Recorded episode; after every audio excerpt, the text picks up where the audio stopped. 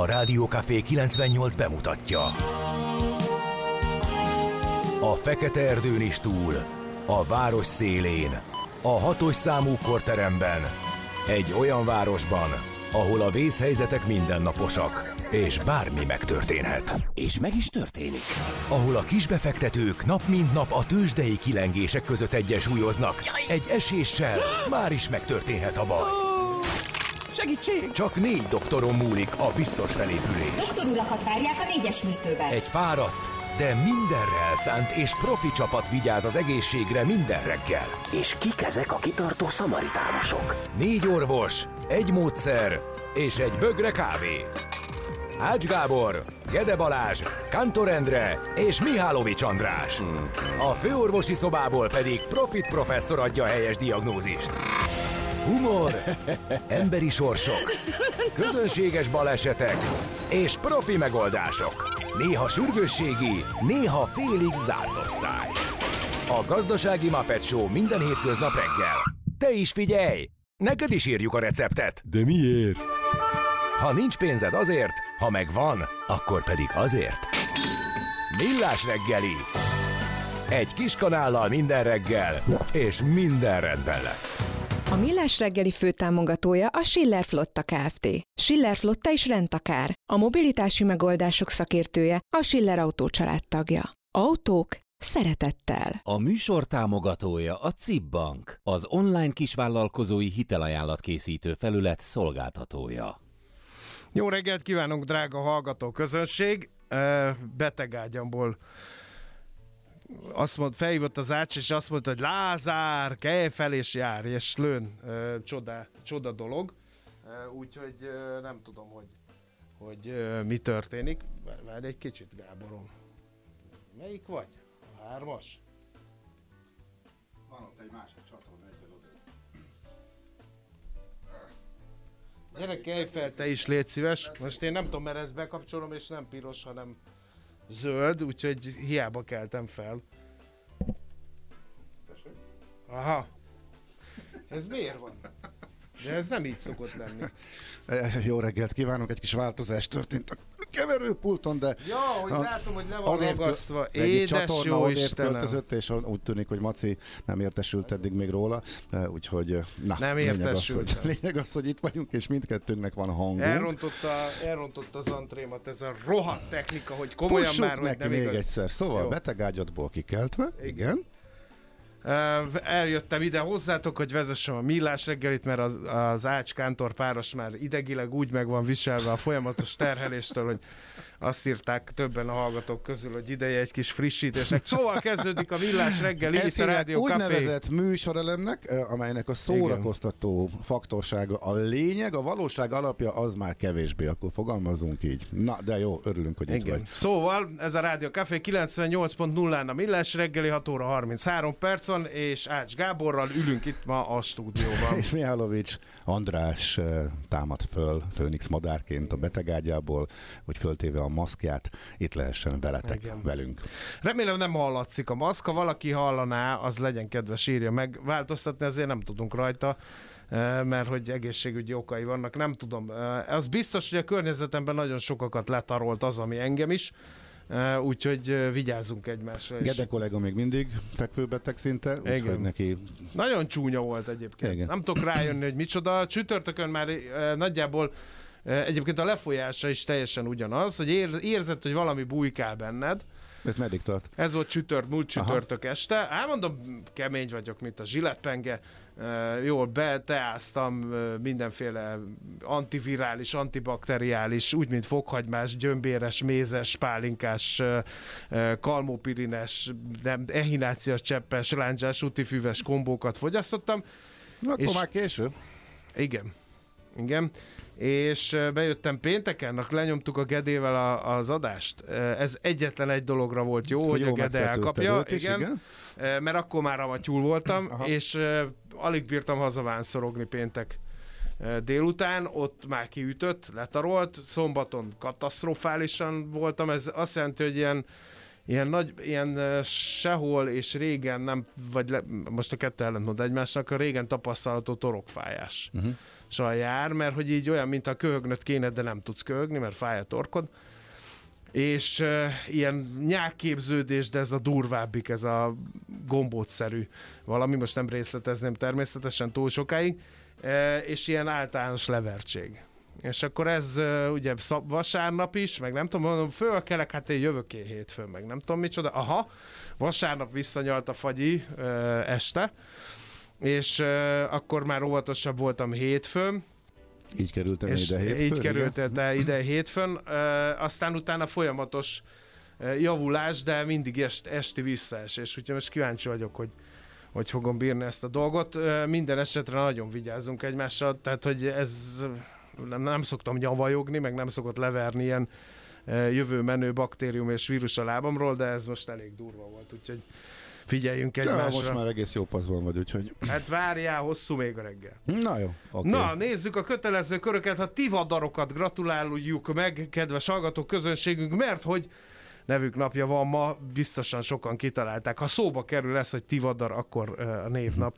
Figyelj, még egy fontos infót közöljünk, ha valaki esetleg, hát ha segít, hogy így készüljön, szóval több időt allokáljunk az indulásra, mert hogy jégkaparós jó reggeltet kívánnak a hallgatók is, és én is így jártam. Az időt nálam az vette el, hogy nem emlékeztem, hogy hol, hol raktam az utolsó tavaszi hajnal, amikor szükség volt rá a jégkaparóra, úgyhogy mire előkerítettem, azzal ment el egy kis időm, úgyhogy számoljatok ezzel, Hát este megnéztem, két fokos előrejelzés volt, hát gondoltam, hogy mégiscsak a városnak a belsőbb része, nem lesz itt semmi, hát volt. Úgyhogy szépen le vannak fagyva a szélvédők, úgyhogy Aha. ezzel kalkuláljatok. Igen. Aztán, mint említettem, vagy lehet, hogy nem is említettem, november 9-e van, nézzük a születésnaposok kedvéért, hogy hogyan is állunk események tekintetében. Itt van egy a poszádai csata, Károly Robert királyunk vívta első Baszaráb havasalföldi fejedelem seregével szemben. Érdekes volt, itt volt az, hogy nagyon sok hat, olyan csata van a hat történelemben, ahol eljátszuk, hogy haverok vagyunk, aztán amikor a lehető legnehezebb helyzetben van valami miatt egy sereg, akkor hirtelen ellene, fordulunk. Na ez volt a havasalföldi Vajda esetében is, aki persze, gyere Károly királyát, úgyis te vagy az erősebb, stb. stb. Szerintem a havasalföldi Vajda tartott attól, hogy ez a látogatás ez hosszúra nyúlik, és Havasalföld majd Magyarország része lett, ezért becsalt egy ilyen hegyes, völgyes, sziklás, omladékos, völgyes részbe a magyar sereget. A Vajda majd hirtelen minden oldalról a nehéz páncélos lovasokat megrohanták mindenféle kövekkel, íjakkal, nyilakkal, botokkal, mindenekkel a vlahok, és hogy olyan nehéz helyzetbe került a királya több napig tartó csata során, hogy biztos megvan az általános iskolai tanulmányunkból, hogy kellett páncélt cserélni az egyik vitézzel, mert annyira szorongatták a, a vlahok Nincs. magát ez a király. volt a tananyagban? Benne, bizony. Tényleg? hát ez... azért, mert hogy a kép, ez akkora pofon volt a Károly Robertnek, egyébként ez volt az egyetlen csatavesztése királyként. Uh-huh. Hozzáteszem, nem a legharcosabb uh, királyunk volt, de elment a kedve a háborúzástól, mert épp hogy megúszta ezt az egészet. Egy golon, gondom eléggé sokkoló élmény lehetett, hogy mindenhonnan jöttek az oláhok, mint a muszáj lett volna.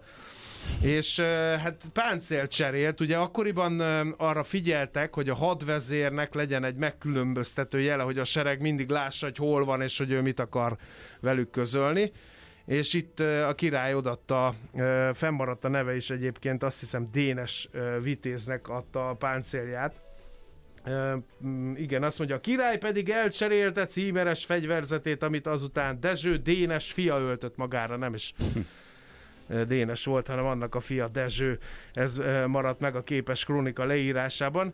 Így a havas alföldiek őt hitték a királynak, őt ölték meg, így is csak nehezen menekült meg, mert utána még Csór Tamásnak is kellett segítenie, mert a királynak elfáradt a lova mennyi nyűg és baj volt ez a Károly Robert, mi? És akkor le kellett szállni a lováról, hogy királyom, vidd az enyém. Ez, figyelj, ez így megvan?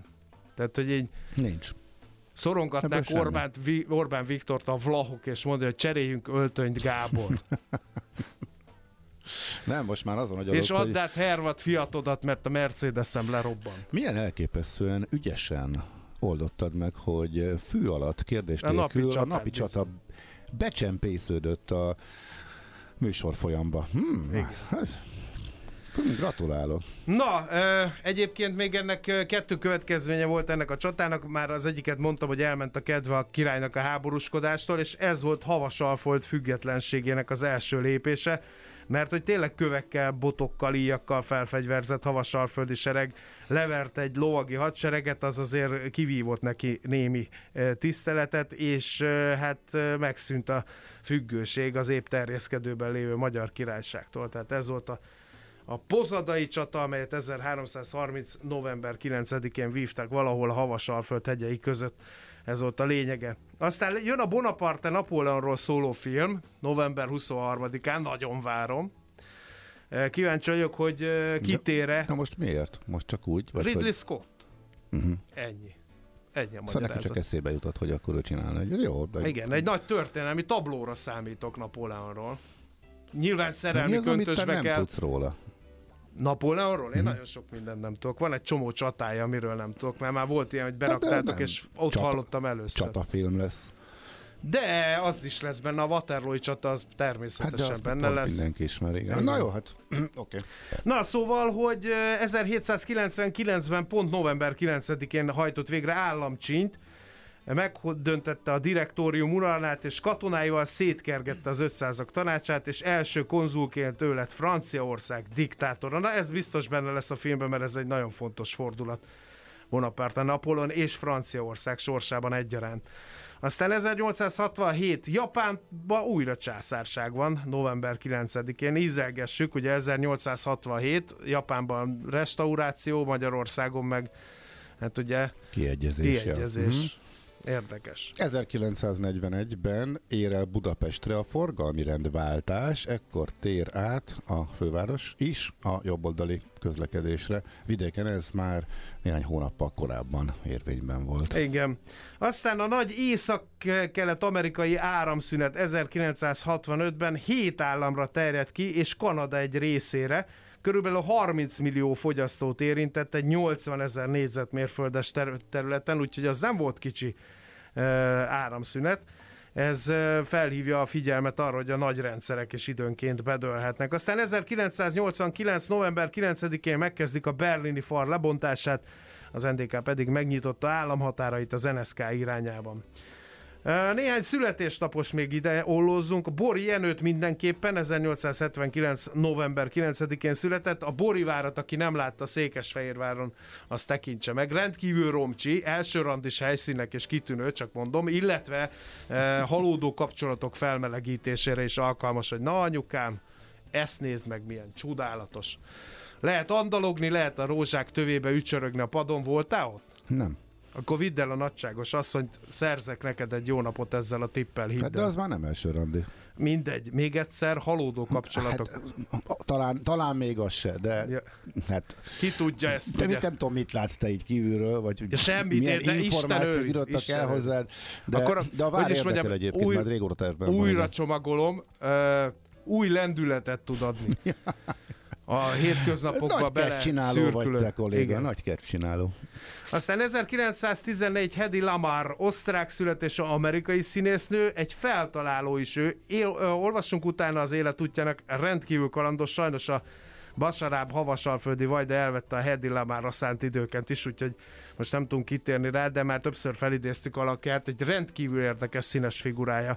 Nem csak a filmművészetnek, hanem, mint említettük, a feltalálók körében is nagyot alkotott hölgyként. 1914. november 9-én született, aztán Kertész Imrére is emlékezzünk, irodalmi Nobel-díjasunkra, Kossuth díjas magyar író, műfordító is volt, ő 1929-ben november 9-én született, aztán egyik kedvenc ö, ilyen David Attenboroughhoz hasonló ismeretterjesztőm, Carl Sagan, amerikai csillagász ismeretterjesztőre, és emlékezzünk 1934-ben született, tessék olvasni tőle könyveket, nagyon szórakoztatóak. Aztán Tom Fagerty, amerikai énekes zeneszerzőt azért uh, ide, mert uh, Kántor Endrének nagy kedve a Creedence Clearwater Revival. Uh, 1941-ben született a frontembere, és a fiatalkorban labdarúgásának nagy alakja Alessandro Del Piero, olasz labdarúgót is ide tettem, hogy beszélhessek róla legalább egy másodpercet. Na, ez volt a bemelegítőkör, 0 36-os 98 0 98 0, ide lehet üzeneteket írni a mai napon is, uh, amíg ezek megérkeznek, muzsikálunk. No kérem, akkor nézzük, mit ír a magyar sajtó, miután váratlanul véget ért a zeneszám. Nem árt, tudjuk, a Magyar Nemzet röpíti hírt világgá, hogy állja a sarat a magyar rezsivédelem, ha nem vettük volna észre. Októberben is Magyarországon fizette a lakosság a legkedvezőbb árat az energiáért az uniós tagállamok között, írja a lap. Ez igaz a villamos áramra és a földgázra is. Az áram Dublinban 48 eurócent volt ott kilovattóránként, Londonban, Berlinben és Rómában került a legtöbb. A budapestieknek 9,6 eurócentes egységárat kellett fizetniük, ennél az uniós átlag több mint két és félszer volt nagyobb, 25,9 eurócent. Ha gáztarifákat nézzük, akkor az látszik, hogy Stockholmban 11-szer voltak magasabbak az árak a budapestieknél. Uh, aztán nehezményezi a lap azt is, hogy miközben, ugye tegnap több sajtótermék is ír erről, hogy szabad utat adott az Európai Bizottság Ukrajnának és Moldovának az uniós csatlakozási tárgyalások megkezdéséhez. Georgia pedig tagjelölt státusz kapott, Szerbia ugyanakkor továbbra is várhat az EU-ra. E, ezt nehezményezi egyébként Na a hát, lap. Mi meglepő, hogy igen, nehezményezi. Igen, hmm. miután hát ugye jó barátságban és szövetségben van a két ország vezetője egymással, tegyük hozzá, ezt már nem a magyar nemzeti. A lap pedig a propaganda hivatallal, tegyük hozzá. Azt mondja, hogy G7.hu, az egyik magyar kiviszi a pénzt Ausztriába, és odaadja a másiknak, aki hazahozza. A Pándorfi Outletről szól a cikk egyébként, tök érdekes, ahol a dolgozók harmada magyar már, és a vásárlóknak is közel ilyen arányban. Azt hittem az a műfaj az így felszámolódott. Nem, Egy nem, időben nem, nem, óriási divat volt, és hogy így lépten nyomon beszélték az ismerősök, hogy Pándorf, Pándorf, megyünk, mm-hmm. mi jöttök, nem megyünk, veszünk, nem veszünk. Most meg így elcsöndesedett. Én senkivel nem találkoztam soha, aki oda járt volna, de az adatok azt mutatják, hogy rengetegen mennek ki és hát, ahogy fogalmaz a cikk, egymás mellett halad reggel kifelé a magyar dolgozó, illetve a vásárló, mert ez továbbra is így működik, adásul egy csomó fejlesztés van, terjeszkedik, és van rá igény. Úgyhogy a Pandorfi helyzetről számokban a g lehet olvasni, aztán az inflációs előrejelzés, illetve beharangozó van a portfólión, de hát igazából ebben most sok meglepő, meglepő nincs, most még 10% fölött, az is szinte biztos, hogy ez a 10% aláesés az novemberben lesz. Szerintem elképesztően jó kihasználták ezt a teljesen nyilvánvalót, hogy az infláció az év végére egy számjegyű lesz, és ez, hogy lehet ezt pozitívumként eladni, amikor nagy nehezen Európa legmagasabbjaként végre lemegy arra a szintre, ahol, ahova mások mondjuk egy évvel korábban, még azok között is nyilván, aki egyáltalán 10 fölé jutottak tartósabban. Szóval ebben nincsen változás, néhány tized pont az elemzői várakozásokban a különbség, egész évet tekintve, leginkább a jövő év már. Érdekes mindegy ez a portfólión, és a Telekomnak a gyors jelentéséről és a portfólión lehet részletes elemzést olvasni. Igen. Egyébként, egyébként Fekete Beatrix írta, akivel mi, mint kiváló amatőr futó beszélgetünk, mert megnyerte az Ultra Balaton Trailt egyéniben igen. a népszava, kilométeren. Igen. A Népszava címlapján e, e, tanítás diploma nélkül ez a vezető anyag. 1500 pedagógus dolgozhat úgy a hazai oktatási nevelési intézményekben, hogy nincs diplomájuk. Ez egy Rétvári Bence belügyi államtitkárból, titkár által egy képviselőnek küldött válaszból derül ki. Egy százalék ez a pedagógus karnak, de az 1% alacsonynak tűnhet, a rendszerváltás óta azonban sosem voltak ennyien, akik diploma nélkül pedagógusként dolgoztak. Oktatási nevelési intézményekben, erre hívta fel a népszava figyelmét Totyik Tamás a pedagógusok szakszervezetének elnöke. Semmi baj a maszkkal, pont annyira tompít, hogy kevésbé legyél irritáló, így ébresztőnek írja egy hallgató, nagy, nagy smiley-val meg kell, hogy nyugtassalak a végén, úgyhogy eh, nem hallatszik. Mi az, mindig Pandor faluba járunk, írja egy Na, másik hallgató. Tessék. A Dózsa György úton lehet haladni, jól haladni, a Várkonyinak üzenem, hogy az autó nagyon szuper, köszi. Húha, itt valami hát, biznisz volt igen. megint a háttérben. Hát a Várkonyi megcsinálta a szerencséjét. a műsorral ugyanitt használt autó átvető, majd amikor ma hívjuk, akkor mondjuk neki, jó? Jó. D-kartás és az ablakkapargatással indít, 21 perc nála menetidő, október, mint korábban írt, október 31 volt a határidő, talán ma elkészül a kocsi beálló és az útfelújítás végre. Hát igen, akkor egy kis csúszás szokás szerint ott is van, de 21 perc az azt jelenti, az M3-as bevezető, az viszonylag jól járható volt fél órával ezelőtt, mert akkor az üzenet csak most Na nézzük jutott a rá idő. tőzsdét azért még akkor, mielőtt elmerülnél a hallgatói üzenetek özönében. Hol zárt? Hol nyit? Mi a sztori? Mit mutat a csárt? Piacok, árfolyamok, forgalom a világ vezető parketjein és Budapesten. A tőzsdei helyzetkép támogatója a hazai innováció vezető gyógyszeripari vállalata a Richter Gedeon nyerté. No kezdjük akkor a Budapesti Érték tőzsdének a tegnapi teljesítményével a mai tőzsdeblokkot is.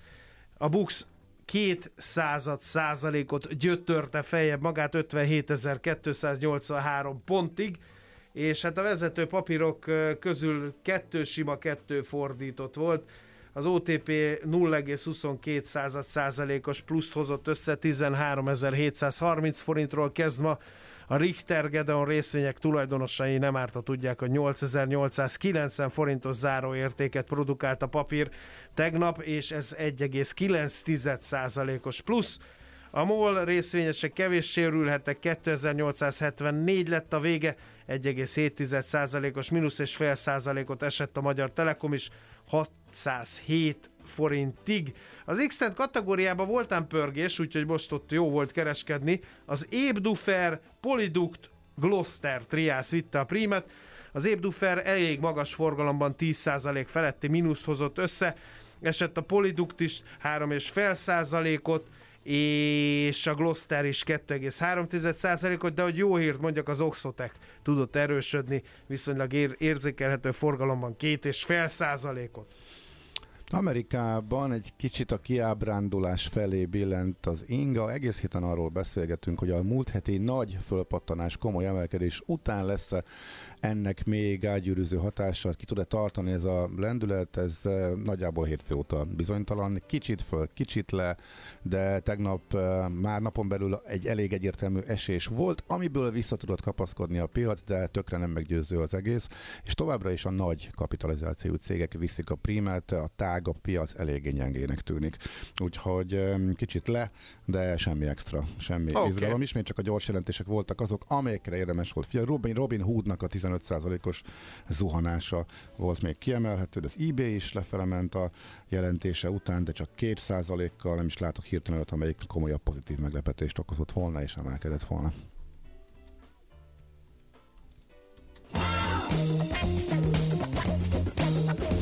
Tőzsdei helyzetkép hangzott el a Millás reggeliben.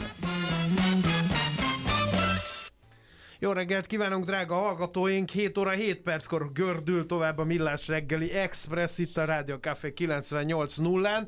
Ezzel megágyaztunk 8 óra utáni témánknak is, ugyanis vasutazni fog Ács Gábor és a Rail Cargo szakértője vagy igazgatósági elnöke eh, lesz itt a stúdióban, úgyhogy eh, mindent megkérdez majd, amit én nem is fogok érteni, úgyhogy én addig amőbázni fogok Nem, ilyen a hallgatókkal. Na dehogy is, hát mezőgazdasági téma van. Mezőgazdasági szá- téma, Tehát ja. neked való a kukorica szállítmányokról biztos, is szó lesz, meg hogy Ukrajnából hogy jön és hogy nem jön. Eh, A szállítás, amikor egyik évben irgalmatlan hiány van, és mondjuk sok jönne, a másik évben mondjuk el akarják terelni, hogy ne jöjjön, szóval hogy ez érdekes problémákat Nagyon is szép a mestersége. Na, lesz ilyen is.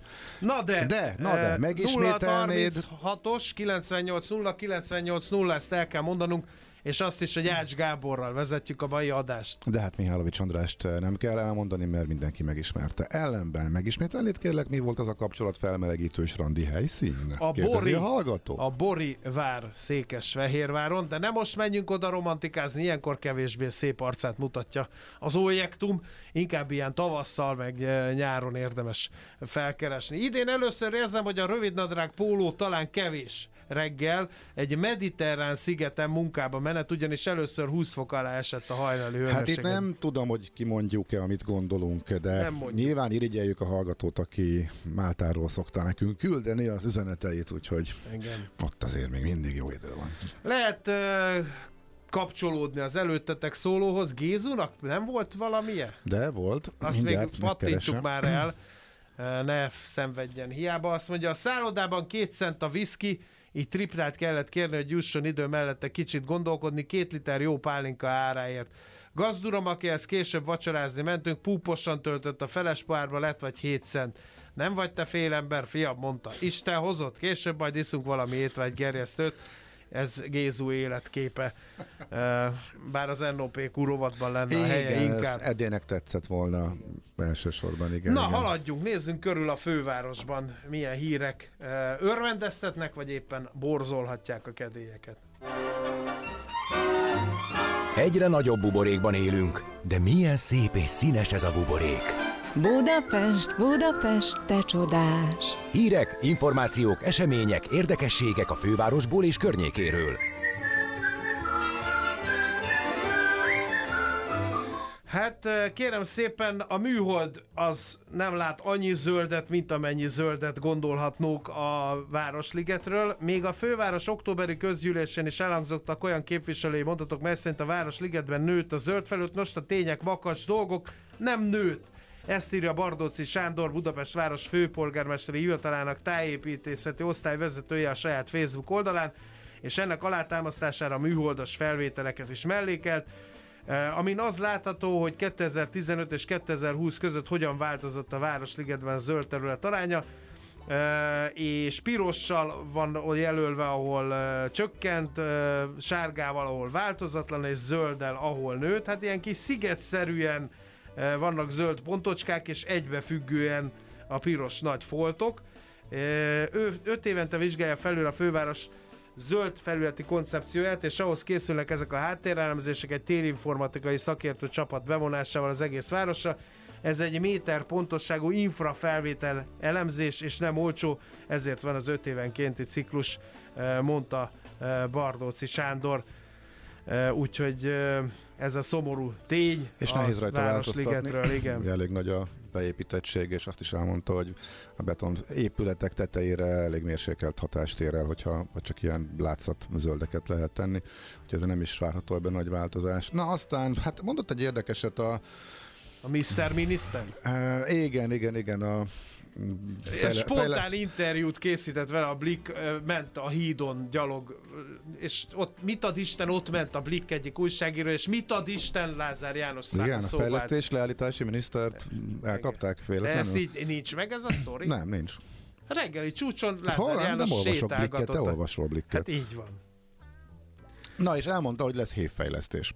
Ugye eddig az volt, hogy mindent leállítunk, tehát gyakorlatilag szinte mindent lehúztak a fejlesztési listáról, olyat is, ahol irgalmatlan bukó volt már, a tervek kész voltak, meg volt rá az EU-s finanszírozás, tervek is mennek a kukába, és hogyha egyszer majd sok év múlva újra előkerül, akkor újra kell terveztetni.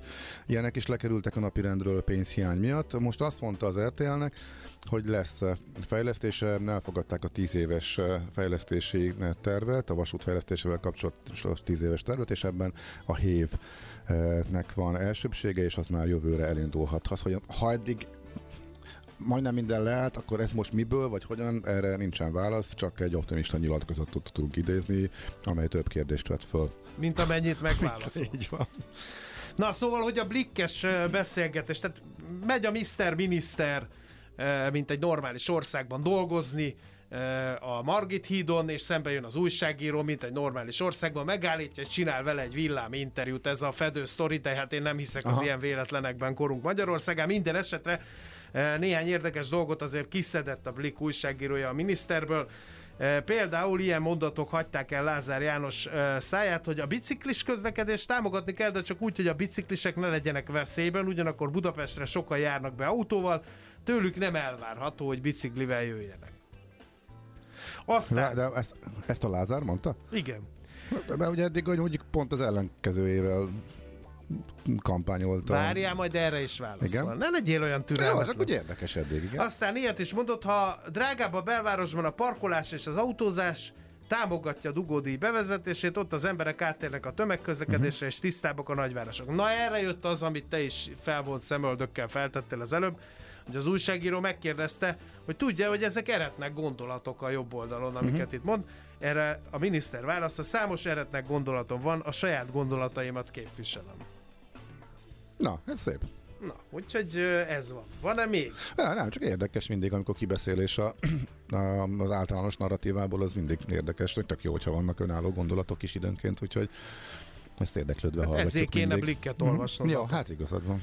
Na, aztán hozzányúl a kormány a parkolási szabályokhoz is. A közösségi autóbérlőkkel kapcsolatos szabályokat is érint az egyes közlekedési tárgyú törvények módosítása. Tárgyalását kedden folytatta az országgyűlés. A javaslat egyik fontos eleme a közösségi autóbérlő rendszerekre vonatkozó szabályozás továbbfejlesztése. Egy megosztott autó 12-16 személyautót helyettesíthet, így annak használata csökkenti a városi mobilitás káros hatásait, a közterület terhelését, a környezet szennyezését. Ezért a felhasználás ösztönzése érdekében javasolják a parkolási szabályok, a kijelölt várakozási helyek szabályozásának módosítását, továbbá a helyi lakosságnak kizárólagosan fenntartott parkolóhelyeknek és kedvezményeknek a közösségi autóbérlőkre történő kiterjesztését.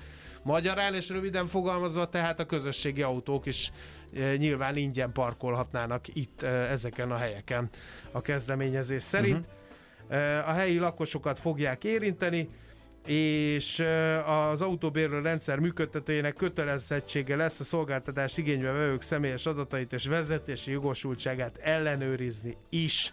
Úgyhogy ez is egy érdekes ám de még csak formálódó szabály.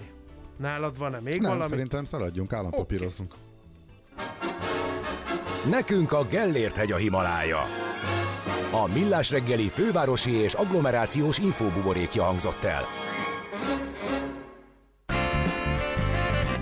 A magabiztos betegnek több az esélye a műtőben. És a magabiztos sebésznek is. Millás reggeli. No, állampapírpiaci körképet fogunk most itt vázolni, aki kalauzunk lesz Árgyelen Ágnes, a Portfolio.hu elemzője. Szerbusz, jó reggelt kívánunk! Sziasztok, üdvözlöm a hallgatókat is! No, hogy áll az állampapírpiac? Van-e őrület? mert hogy azt írtátok, hogy sose volt még ilyen új szintre lépett a magyar lakosságnak az állampapír őrülete. Mire alapozzátok ezt az állítást? Milyen számok, milyen adatok vannak a háttérben? Ugye most jelentek meg az MLB-nek a friss értépapír statisztikái, amik szeptemberre vonatkoznak, és ebből azt lehet kiolvasni, hogy valóban egy új szintre lépett a magyar lakosságnak az állampapír állománya, mert meghaladta 12 ezer milliárd forintot, ez egy új rekord. Igen, de azért erősen lelassult a pénz érkezése, sőt, hát mondjuk kifejezetten kevés jött az utolsó hónapban, nem? Az utolsó hónapban nem volt olyan nagy az állományváltozás, de egyébként nem mondanám olyan lassúnak, ugye, hogyha ugye ez a 12 ezer milliárd a teljes állampapírállomány, de ugye ebből a lakossági állampapírok nagyjából 9500 milliárd forintot tesznek ki, és ott ugye az elmúlt hónapokban azért állománybővülést láthattunk, tehát azért sokkal jobb a helyzet idén, mint például amilyen, amit tavaly láthattunk az állampapírpiacon. Tavaly volt az, amikor így kifelé ment a pénz még ebben az időszakban, mielőtt megédesítették az állampapírok feltételeit? Ö, igen, tavaly látható, vagy volt látható egy ilyen nagyobb kiáramlás, de leginkább ugye a Magyar Állampapír pluszból, tehát ez okozta leginkább azt, amit, amit, ami a számoknál is ilyen negatívan köszönt vissza, hiszen ugye, ahogy emelkedett az infláció, illetve látni, hogy a Magyar Állampapír pluszból áramlik ki a, a megtakarítás, de egyébként ennek egy javarésze visszafolyt a, a prémium Magyar Állampapírba, hiszen az, az a papír, ami az inflációt követi. Uh-huh. Továbbra is az a sztár, mert hogy hát logik, tehát kiemelkedő kamata van a többihez képest, meglepődnék, hogyha nagyon máshova menne a pénznek a nagyobb része. Hát egyértelműen a, a PMAP a sztár, hiszen ugye, hogyha csak a statisztikákat nézzük, akkor ebből a 9500 milliárdos lakossági állampapírállományból 6500 milliárd prémium állampapírban van, tehát a teljes lakossági állampapírpiacnak a közel 70%-a az ehhez a papírhoz köthető, tehát igen. Uh-huh. Változhat-e szerinted, illetve lökhet-e valamit a beáramláson az, hogy az infláció követő papírnak a kamata a következő évben még nőni is fog, mert az idei inflációt fogja követni, amely magasabb a tavalynál, tehát az idei 16 helyett ilyen 18-19 százalékot fog majd adni, vagy ez már olyan elenyésző különbség, hogy a nem befolyásol sok mindenkit a tekintetben, hogy hova tegye a pénzét és idehozza például? Én azt gondolom, hogy egyértelműen fog adni egy újabb löketet a, a PIMAP vásárlás kapcsán, mert azért elég nagy különbségekről beszélhetünk, hiszen ugye idén egy 14,75%-os kamatot kínál ez a konstrukció, még hogyha majd januárban vagy februárban vált a papír, attól függően, hogy milyen sorozatot tartunk, ott meg ugye már egy, ahogy te is mondta, 18% feletti kamatozást fogunk kapni, tehát mindenképpen egy olyan nagy ugrás, ami, amit úgy gondolom, sokan fognak majd kihasználni. Uh-huh és ugye hiába jönnek ki újabb konstrukciókkal a, a piacon, például a bónuszállampapírnál is jött egy magasabb prémium, igazából, ha megnézzük, akkor nem nagyon jön ki a matek, tehát nincs nagyon jobb választás most, mint a prémium állampapír. Uh-huh. Igen, azért mondtam 16-ot, mert az még a igen, a mielőtt a prémiumot lecsökkentették, akkor volt. Most már, ha valaki frissen száll be, igen, annak csak ez a 14,75 van most. A magyar igen. kormány deklarált célja az, hogy a lakosság finanszírozza a magyar államadóság legnagyobb részét. Ezt sikerült elérni, ezt a célt? Hát eddig még nem. Ugye volt már egy olyan ö, hónap, amikor a magyar lakosság volt a legnagyobb hitelezője az államnak, de ugye ez mindig havonta változik. Most egyébként pont a, a külföldiek azok, akik a legnagyobb államadóságot birtokolják 30% felett, de egyébként a magyar lakosságot van a második helyen, nagyjából egy olyan 27-28%-os arányal. Uh-huh. Mennyire veszélyeztet más befektetési formákat az, hogy egyeduralkod a befektetési piacon az állampapír? Lehet-e látni például a befektetési alapok teljesítményén ezt a túlsúlyt? Tehát nem is egyeduralkodó. Hát pont, hogy nem. Akkor kérdezzük meg, hogy mhm. egyeduralkodó-e. Hát ugye jó kérdés, ugye mindeddig egyébként bankbetétekben volt a legtöbb lakossági megtakarítás, és ez pont az elmúlt egy-két hónapban változott meg, mert most volt először az, hogy a bankbetéteknél több pénzt tartanak a magyarok állampapírokban, tehát azért a bankbetétekből is igen sok pénz van, ezt le kell szögezni, de egyébként a befektetési alapok is köszönjük szépen jól vannak, mert az elmúlt egy évben nagyon szépen emelkedett, főként a kötvényalapoknak az állománya, és ennek hatására a befektetési alapoknak az állománya is egyébként mindig rekordokat döntöget. Tehát igen, valóban valamilyen szinten ö, befolyásolja a piacot, rossz értelemben az, hogy ilyen ö, vonzóak az állampapírhozamok, és ugye sokan inkább az állampapírokat választják, de, de látszik az, hogy a, a piac más szegmensei, meg ágazatai is azért ö, szép ö, vagyonokat, meg megtakarításokat tudnak begyűjteni. Miért ennyire népszerűek a befektetési alapok, oda miért áramlik folyamatosan nagyon sok pénz? Ugye azzal, ahogy említettem az előbb is, ugye a befektetési alapok közül is elsősorban a kötvényalapokba áramlott most az utóbbi időszakban sok pénz, illetve a pénzpiaci alapok voltak még, amelyek ugye több pénzt meg tőkét tudtak bevonzani. És ugye ez azzal magyarázható, hogy az elmúlt időszakban egy elég jelentős kamatkörnyezet emelkedés lehetett látni a világban. Ugye sokáig az volt, hogy nulla kamatszint, nem volt semmiben lehetőség befektetni, mert nem kaptunk érdemi hozamokat. Most viszont ez már változott, és azzal, hogy ugye emelkedtek a kamatszintek, az általános kamatszintek, ugye ezzel ugye a kötvényalapok meg a pénzpiaci alapoknak a hozama is alapjárat ugye magasabb, és ez sok, sok befektető számára vonzó, nem hiába választják ezeket a lehetőségeket is. Van egy másik hír is, ez a másfél százalékos prémiumot fizető bónusz állampapír. Ezt nem láttuk jönni. Itt mi történt egészen pontosan, és érdemes lehet-e ezzel is számolni, mikor valaki befektetési portfóliót épít? Ugye a bónusz állampapírnál az a, az a sztori, hogy az is egy olyan kamatozású állampapír, mint a prémium állampapír, tehát van egy kamatbázisa, meg van egy kamatprémiuma, csak az a nagy különbség, hogy a kamatbázis az nem az infláció adja, hanem ugye a DK, a diszkontkincstár egy aukciókon kialakult átlaghozamokból számítják ezt a kamatbázist. Márpedig azt lehetett látni az utóbbi hónapokban, hogy a diszkontkincstár egy piacon érdemi hozamcsökkenés indult meg. Ennek egyébként több, több hátsó folyamata, meg, meg, meg befolyásoló eszköze is volt részben az MNB-nek a kamatvágási politikája, részben az, hogy az állam a, a intézmény a DKI piacra terelte, de a lényeg az az, hogy a DKI hozamok azok csökkentek. És ugye mivel a DKI hozamok csökkennek, ezért a bónusz állampapírnak a hozama is csökkenni fog értelemszerűen. Én azt gondolom, hogy részben ez, részben pedig az játszhatott közre a prémiumnak a növelésében, hogy a bónuszállampapír iránti kereset is láthatóan visszaesett az elmúlt hetekben, és gondolom, hogy a, az adósságkezelő erre reagált azzal, hogy megemelte a korábbi 1% pontos kamatprémiumot másfél százalék pontra. Hát kérdés, mire lesz elég, mert ezzel együtt is lesz mondjuk, hát még a tizet se érje el, még a másiké majdnem a 20 nyaldosa, akkor azért ez egy jókora különbség mondjuk, ha jövő évet nézzük a mostani várakozások szerint, mármint a kamatban. Így van, így van igazából, hogyha egy egyszerű számítást nézünk, akkor látjuk, hogy még ezzel a magasabb kamatprémiummal sem nagyon éri meg a prémium állampapírra szemben bónusz állampapírt vásárolni, mert ha csak a következő egy évet nézzük meg például, és mondjuk befektetünk egy millió forintot, akkor látjuk, hogy a, a bónusz állampapírral keresünk nagyjából egy 70 70 ezer forintot, vagy 90 ezer forintot, nagyjából így van a, a szám, és ugye a prémium, prémium állampapírral ezzel szemben pedig 170 ezeret, tehát közel kétszeres a különbség. Mm, igen, én is ezt számolgattam. Van egy fontos információ még, ugye pont egy tegnapi konferenciátokon hangzott el, a befektetőket leginkább az érdekli a prémiummal kapcsolatosan, tehát az infláció követ papírral kapcsolatban, hogy mi lesz, amikor majd a jövő év kifut, amikor már nem az idei gigantikus inflációt fogja követni. Sokan vették rövid távon, hogy majd akkor eladják, de azért a para ott van, és erre többen is felhívták a befektetési szakemberek a figyelmet, hogy nincs semmiféle kötelezettség az államnak a, arra, hogy visszaváltsa a fél százalékon, vagy egyáltalán bármilyen árszinten, és emiatt sokan meginoktak. Ezzel kapcsolatosan az Álmodosságkezelő Központ vezetője részéről elhangzott a tegnapi eseményeteken egy markáns mondás. Mit is mondott pontosan, hogy tényleg azt ígérte, hogy nem lesz változás a visszaváltási feltételekben? Tehát, na, szóval mi hangzott el, ez nagyon fontos kitétel most. Így van.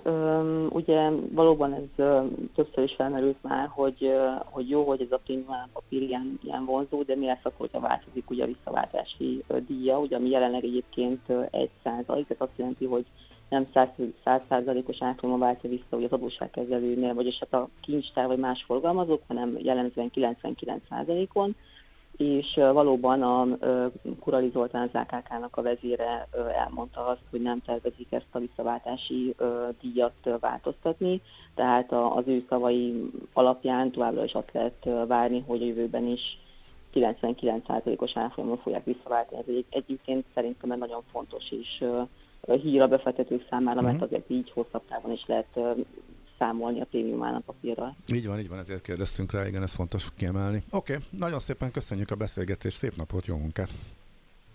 Én is köszönöm, sziasztok! Köszönjük, szia! Argyalán Ágnessel beszélgettünk, tehát a Portfolio.hu elemzőjével. Ha eltörted a lábad két helyen, akkor többet nem menj arra a két helyre.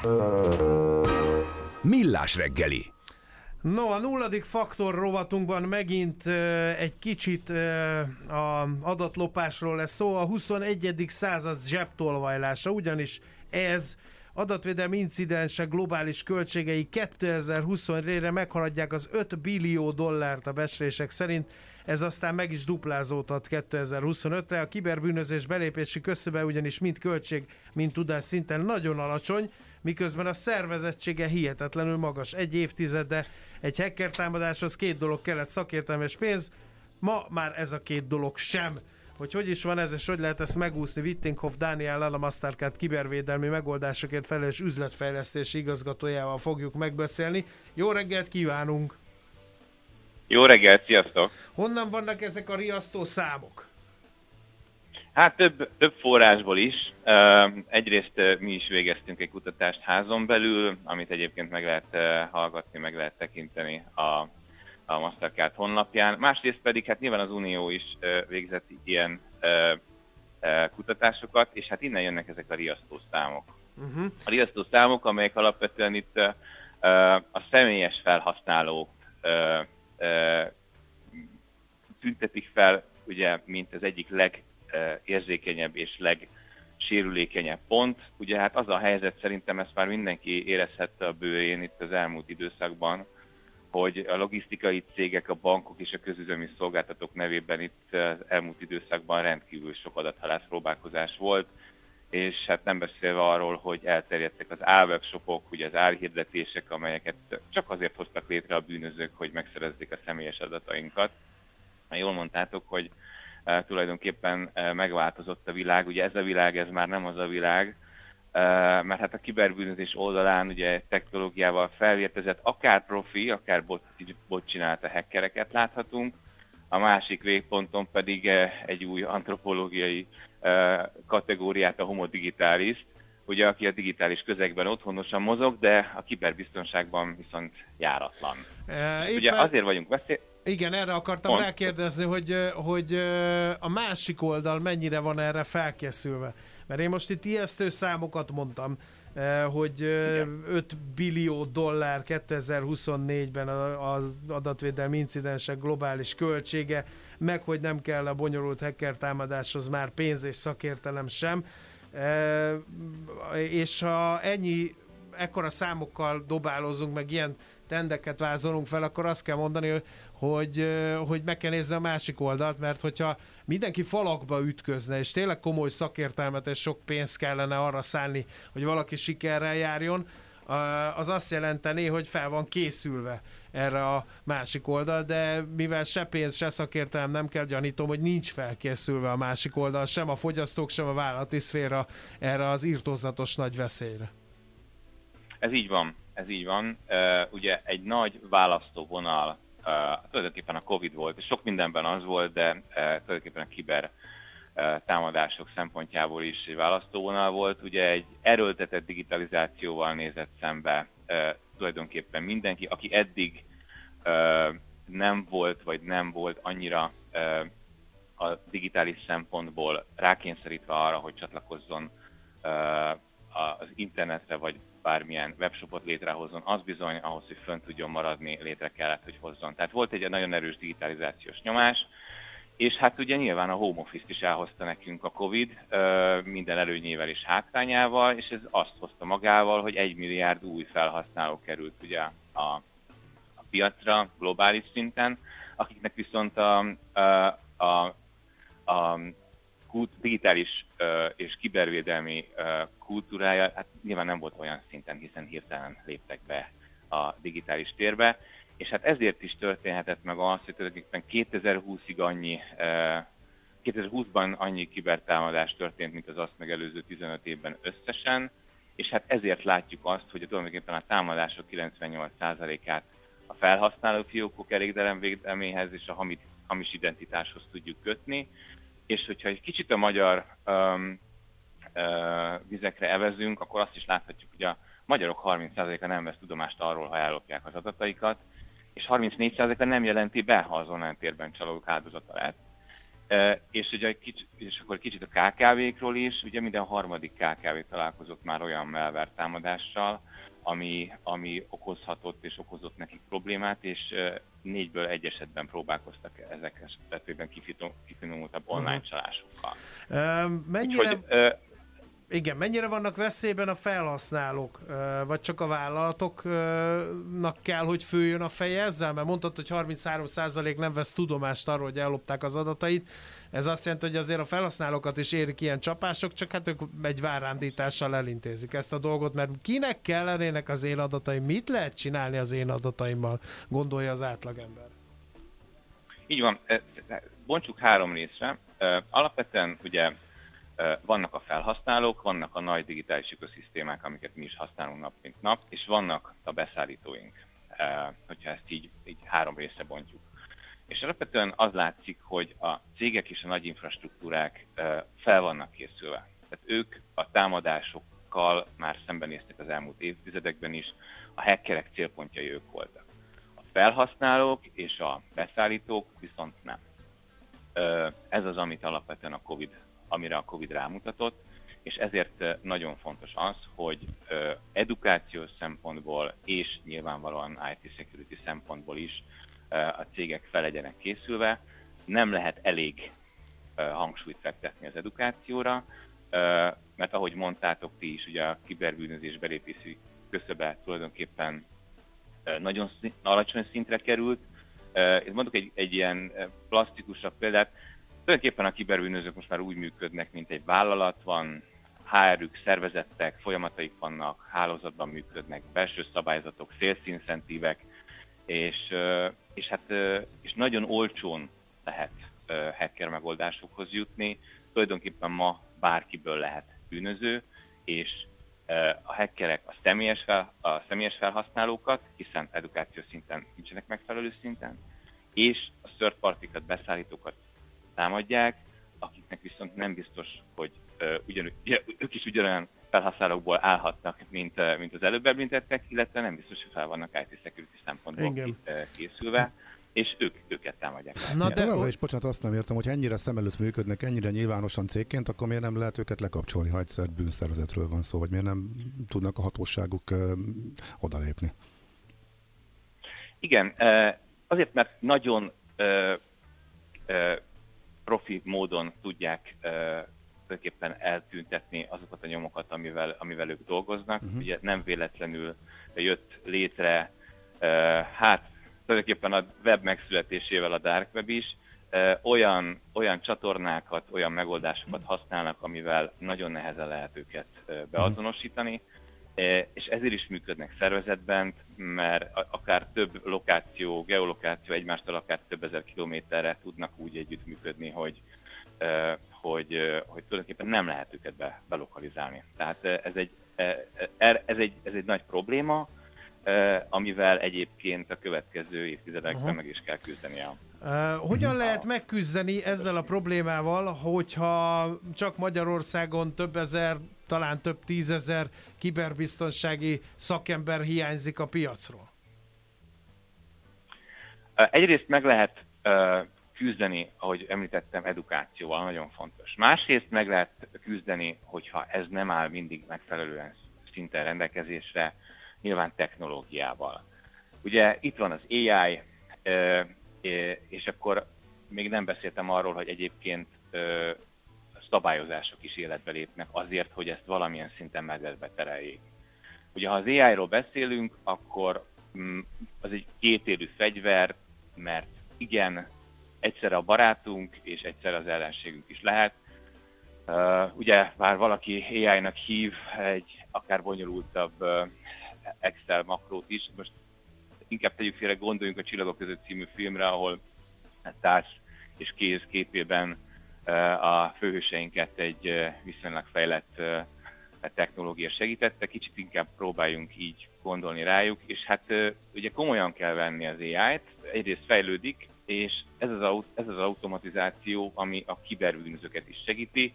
Ugye amikor egy csalást segítő levelet a főnökünk nevében segít megírni akár tökéletes magyarsággal, akkor azért, akkor azért az, az, az felvet egy, egy-két érdekes kérdést. Viszont a másik oldalon abban is segít nekünk, hogy a különböző adatok segítségével, amelyek egyébként a világhálón, tranzakciókon keresztül cikáznak a világban, segít kiszűrni azokat különböző minták alapján, amelyek, amelyek problémát vagy akár csalást okozhatnak. Uh-huh. Tehát e, a technológia ilyen szempontból ad is, és el is vesz,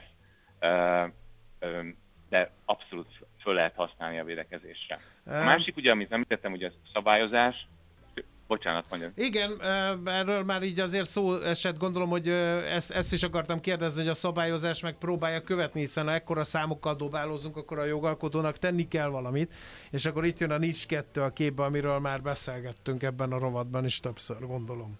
De ez, ez, ez jelenthet-e valódi megoldás, vagy csak kapunk egy irányelvet, ami majd mindenki, mint a GDPR-t pup a hátába módon kezel?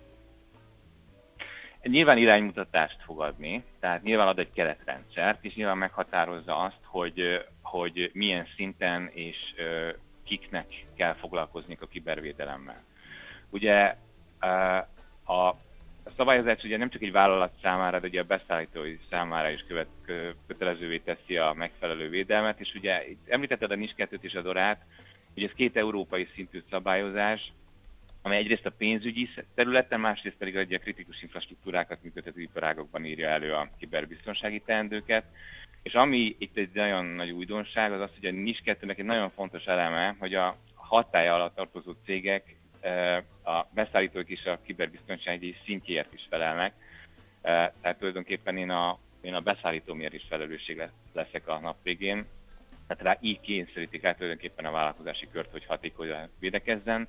És ugye nincs kettő jelentősége Magyarországon nagyon nagy, ahol ugye a KKV szektor kiberbiztonsági kultúrája át az európai szinten sereg, sereghajtó, de uh-huh. és emiatt olyan különös jelentőséggel bír. Oké, okay, hát fogunk még erről beszélni. Nagyon szépen köszönjük a pillanatfelvételt. Reméljük sikerült ráijeszteni eh, mindenkire, és egy kicsit legalább az emberek többsége felkapja a fejét, és elgondolkodik ezen. Már az több, Így mint hogy csendben tűrjük, hogy valaki ellopja az adatainkat. Köszönjük szépen a segítséget.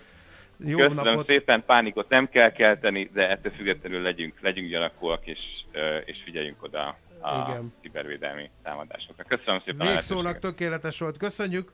Szép napot! Köszönöm! Szép napot, sziasztok!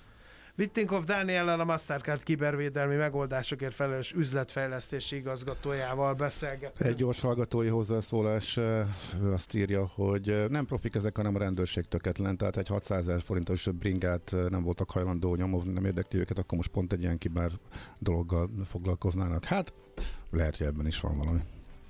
Megyünk tovább, heti alapozó rovatunkban eltemetjük az USA gazdaságát, vagy mégsem?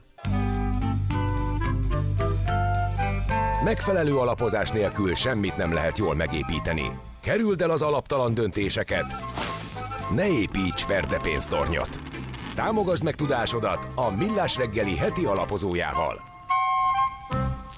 No kérem szépen, akkor Gyurcsik Attila, az Akkord Alapkezelő ZRT vezérigazgatója van a vonal túlsó végén. Azért gyűltünk egybe, hogy temessük az amerikai gazdaságot, de aminek a halálhírét keltik, az általában elég sokáig szokott élni. De Ács Gábor az teljesen rá van erre cupponva erre a témára. Mert hogy? Hát nem, csak egészen morbid, hogy ez egy egész piac azt várja, hogy legyen már recesszió. Tehát miért nincs, miért nem jön már el ez a ilyen meg olyan recesszió. Tehát mindenki azt várja, hogy recesszió legyen, ami nem jön, és ez baj. Ezt halljuk az amerikai piacokra, az egészen morbid azt hallani, hogy erre vár a, a piac. Pedig, pedig így van. De miért is? Jó reggelt kívánok, sziasztok! Hát azért várja a piac epekedve ezt a recessziót, mert hogy ugye ha, mivel hogy egyelőre nem akar ez a recesszió jönni, ezért ugye két dolog történik. Egyrészt a hosszú hozamok, egy pár héttel ezelőtt az amerikai tíz éves hozam az új csúcsra emelkedett, és ugye ez a magas kötvényhozam, ez alternatívája mindenféle egyéb befektetésnek, ugye az ingatlantól a részvényekig át ugye mindennek, és értelemszerűen, hogyha emelkednek a hozamok, akkor ugye történik, mint ami történt az elmúlt negyed évben is, hogy hát esnek a részvénypiacok, és ezt ugye nem nagyon szeretik a, a, a, a befektetők. És ugye ez azért is van, mert vagyis ugye, ugye ennek egy picit ugye egy ilyen következmény is, hogy hát ha nem jön ez a, ez a, ez a nagyon vált recesszió, akkor a Fed az, az nem fog ugye enyhíteni ezen a monetáris szigoron, amit most ugye látunk, és hogy hát hogyha nem enyhít, akkor, akkor szintén ez is nyomás alatt tartja a, a részvénypiacokat. És hát ne felejtjük el azt se, hogy egyébként a kötvénytulajdonosok, tehát a hosszú kötvénytulajdonosoknak most azért nincsen jó világ, tehát mindig, mindig meglepődök, amikor ilyen nagy kötvényguruk nyilatkozzák, hogy hát most aztán már meg kell venni a, a kötvénypiacot, ezt minden negyed évben elmondják egyszer. Ennek egészen praktikusan az az oka, hogy úgy tűnik, hogy ez lesz a harmadik naptári év, amikor mínuszban zárnak a hosszú kötvényalapok az Egyesült Államokban, tehát azért három egymás követő évben buknak a kötvényes kötvénytulajdonosok, ugye a tuti biztos amerikai hosszú kötvénybefektetéseiken, és ugye nyilván idegesek a befektetők ilyenkor. Én azt, azt szoktam tapasztalni, hogy ha egy alap három éven keresztül negatív hozamot hoz, akkor ott már magyarázkodik uh-huh. el. Tehát értelemszerűen már nagyon várjuk, hogy végre abba hagyja a FED, hogy végre mondhassuk azt, már majd ők mondhassák azt az ügyfeleknek, hogy na most akkor már végre, innen már jó lesz. Na most igen, mindenki várja, de csak nem jön, és tolódik, tolódik, van egy kis jel, hogy tényleg esetleg lehet, akkor a piac fölpattan, láttuk a múlt héten is, kötvényhozamok itt leestek, piacok fölpattantak, aztán jön a kiábrándulás, az egész év erről szól. De jöhet végre. Ez nagyon jó mondod, az egész év erről szólt, hogy egyik pillanatban azt gondoltuk, hogy expanzió lesz, a másik pillanatban vágyakoztunk a recesszió után. Gyakorlatilag azt gondolom idén, aki pénzt tudott keresni, az nagyjából a, a, úgy tudott pénzt keresni a piacokon, hogy, hogy jól érezte ezeket a váltásokat, amikor jönnek a, a hangulatban gyakorlatilag. Most is egyébként egy ilyen hangulatváltás közepén vagyunk szerintem, mert ugye a múlt héten volt egy kicsit gyengébb munkaerőpiaci adat, meg a jövő héten szerintem lesz egy enyhe infláció, és most el tudom képzelni, hogy pár hónapig megint ebben a hídben fog kérni, hogy végre a Fed abba hagyja a kamatemelést, és végre jön a várovált recesszió. És ugye e tekintetben bevallom én, és ez nem a rövid táv, hanem inkább a hosszú táv, egy picit, hát nem is tudom, hogy pessimistább vagy óvatosabb vagyok, de én azt gondolom, hogy azok az okok, ami miatt egyébként infláció van, és ami miatt szerintem nem fog recesszióba süllyedni az Egyesült Államok gazdasága, azok az okok azok nem szűntek meg. Tehát itt két dolgot érdemes kiemelni, hiszen az egyik az infláció kapcsán az, hogy ez a munkaerőpiac az továbbra is rettentő feszes, tehát van 9,5 millió nyitott álláshely, 6,5 millió munkanélkülire. Továbbra is rekord alacsony szinteken van, gyakorlatilag a munkanélküliség, gyakorlatilag teljes foglalkoztatottság van az Egyesült Államokban. És ugye ez egy picit akkor tovább is lehet fűzni azt, hogy egyébként ha teljes foglalkoztatottság van, és mostantól egyébként a bérek reál értelemben növekednek, hiszen az infláció azért lejött, akkor egy 70%-ban szolgáltatásokra épülő gazdaság miért is süllyedne recesszióba? Hát. Tehát ugye ez egy, tehát ez egy nehéz kérdés. Csak úgy mondod, hogy jó, hát a fogyasztás az akkor stabil marad, na de bezzeg a beruházások, a, ugye a magas fett kamat miatt majd megbicsaklana. Hát erre nekem az a válaszom, hogy van az úgy, úgy fest, hogy elállás szerint, hogy az amerikai költségvetés egy ilyen 6-7-8 százalékos költség, tartósan 6-7-8 százalékos költségvetési hiányt fog pörgetni az elkövetkező belátható 8-10 éven keresztül. Ez Amerika újraiparosítását jelenti. Itt kétpárti konszenzus van, ilyen programokra gondoljatok, mint Inflation Reduction Act, ami alatt végül is infrastruktúrberuházásokat, vagy mondjuk az iparnak Kínából történő totális visszatelepítését értem. Tehát, hogy ezek olyan erős költségvetési stimulusok, amikről én azt gondolom, hogy, hogy tartósan pörgetni fogják az Amerikai uh-huh. Egyesült Államok gazdaságát, és akkor olyan diszkrét kiadásokról, hogy akkor kéne még 100 milliárd dot adni az Izraelnek, meg, meg, meg mondjuk Ukrajnának a további fegyvervásárlásokra. Ezek azok idézések az apró tételek a, a, a nagy tengeren belül, de hogy azért értelemszerűen a hadipar is uh-huh. inkább a gazdaságot pörgeti egy ilyen államot. Hát igen. igen, de kellene valami nagy boom, mint a Covid volt, vagy a dotcom lufi ahhoz, hogy recesszió legyen. Látszik ilyen nagy boom a horizonton, mert amiket elmondtál, azok alapján nem. Igen, egyelőre én sem látom ennek a jelét, és ugye emiatt is vagyok egy most tehát nyilván óvatos, hogy, hogy én nem látom azt a pofont, aminek úgy hirtelen jönnie kellene. Ugye a múlt egy pár hete beszélgettem veletek erről, tehát szerintem ilyen nagy pofon lehet az olajárnak az elszállása például jövőre, mondjuk az egy ilyen esemény lehet. Tehát én is úgy azért nem egy, egy oldalon látom ezt a képet, hanem azt gondolom, hogy a piac, piac azért néha, néha túlságosan optimistán ítéli meg ezt a, ezt a helyzetet. Már úgy érte optimistán, hogy, hogy, hogy nagyon-nagyon szeretném ezt a recessziót, de ez úgy gondolom, hogy ez inkább egy ilyen várakozás. Uh-huh. Hosszabb távon sincs... Nem látom azt, vágy, vágy. Igen, kimondottan vágy, hogy jobb legyen a piac. Hosszabb távon sincs gond. Tehát nem, nem mondjuk egy éven belül, mint a kötvényesek remélik, hanem, hanem hosszabb ja. távon sincs gond. Tehát nem De tudom én, az a bérdinamikából fakadóan, amit mondtál, ez a 8-9 százalékos görgetésből fakadóan nem lesz ebből gond mondjuk három év múlva? Én, én szerintem a, a gond az az, hogy tartósan nem fogod tudni az inflációt 2%-on tartani, mert mert, mert nem, nem fog tudni több millió munkavállaló hirtelen előkerülni a semmiből, miközben a, ez a baby boomer generáció elkezd nyugdíjba menni az Egyesült Államokban, egyébként elkezdi felélni a megtakarításait, elkezdi ugye visszaváltani például az amerikai kötvényportfólióját, miközben brutális kínálat lesz értelmesen a magas költségvetési hiány miatt. Szóval, szóval én, én, én, én ami nagy kockázatnak tartok ebben az egészben, hogy, hogy olyan strukturális problémák vannak, elsősorban a munkaerőpiac forintot értem az alatt, másodszorban a, a, a magas, tartósan magas költségvetési hiány, ami, ami számomra azért hosszú távon nehezen e, tartja, vagy én nehezen tudom azt elképzelni, hogy, hogy, hogy innen valami óriási hozamesés tud lenni tartósan az Egyesült Államokban, és, és inkább attól tartok, hogy, hogy ez az 5% ez, ez, ez, ez tartósan, vagy akár ennél magasabb hozamszint is tartósan velünk lehet, hogyha e tekintetben igazam lesz. De nyilván ez egy nagyon változó világ, tehát a munkaerőhiányt meg lehet, ha lehet, hogy megoldja majd a mesterséges intelligencia, tehát hogy, hogy ez, én azt gondolom, és egyébként nekünk ez a hitvallásunk is a cégnél, hogy nagyon aktívan kell követni a piaci eseményeket, és hogy ez, ez az év is viszonylag mutatta, hogy nagyon aktívan kell a ugye a befektetési portfóliót alakítani, mert ahogy ugye ezek a világképek között ugye váltogat a piac, meg nem volatilis időszak van, ennek megfelelően kell szerintem a, a portfóliókat is összerakni. Ez egy, ez egy jó kihívás, én azt uh-huh. Uh-huh. Oké, okay, ez valóban így van. Hú, okay. érdekes volt, Attila, nagyon szépen köszönjük. Klassz, hallgatnánk még egy darabig, de sajnos szépen. letelt az erre szánt idő. Köszönjük minden esetre, jó munkát, szép napot! Köszönöm szépen! Szervusz, szia! Gyurcsik Attila, az Akkord alapkezelő vezérigazgatója volt a vendégünk. A Millás reggeli heti alapozó rovata hangzott el. Helyez döntéseidet megfelelő alapokra.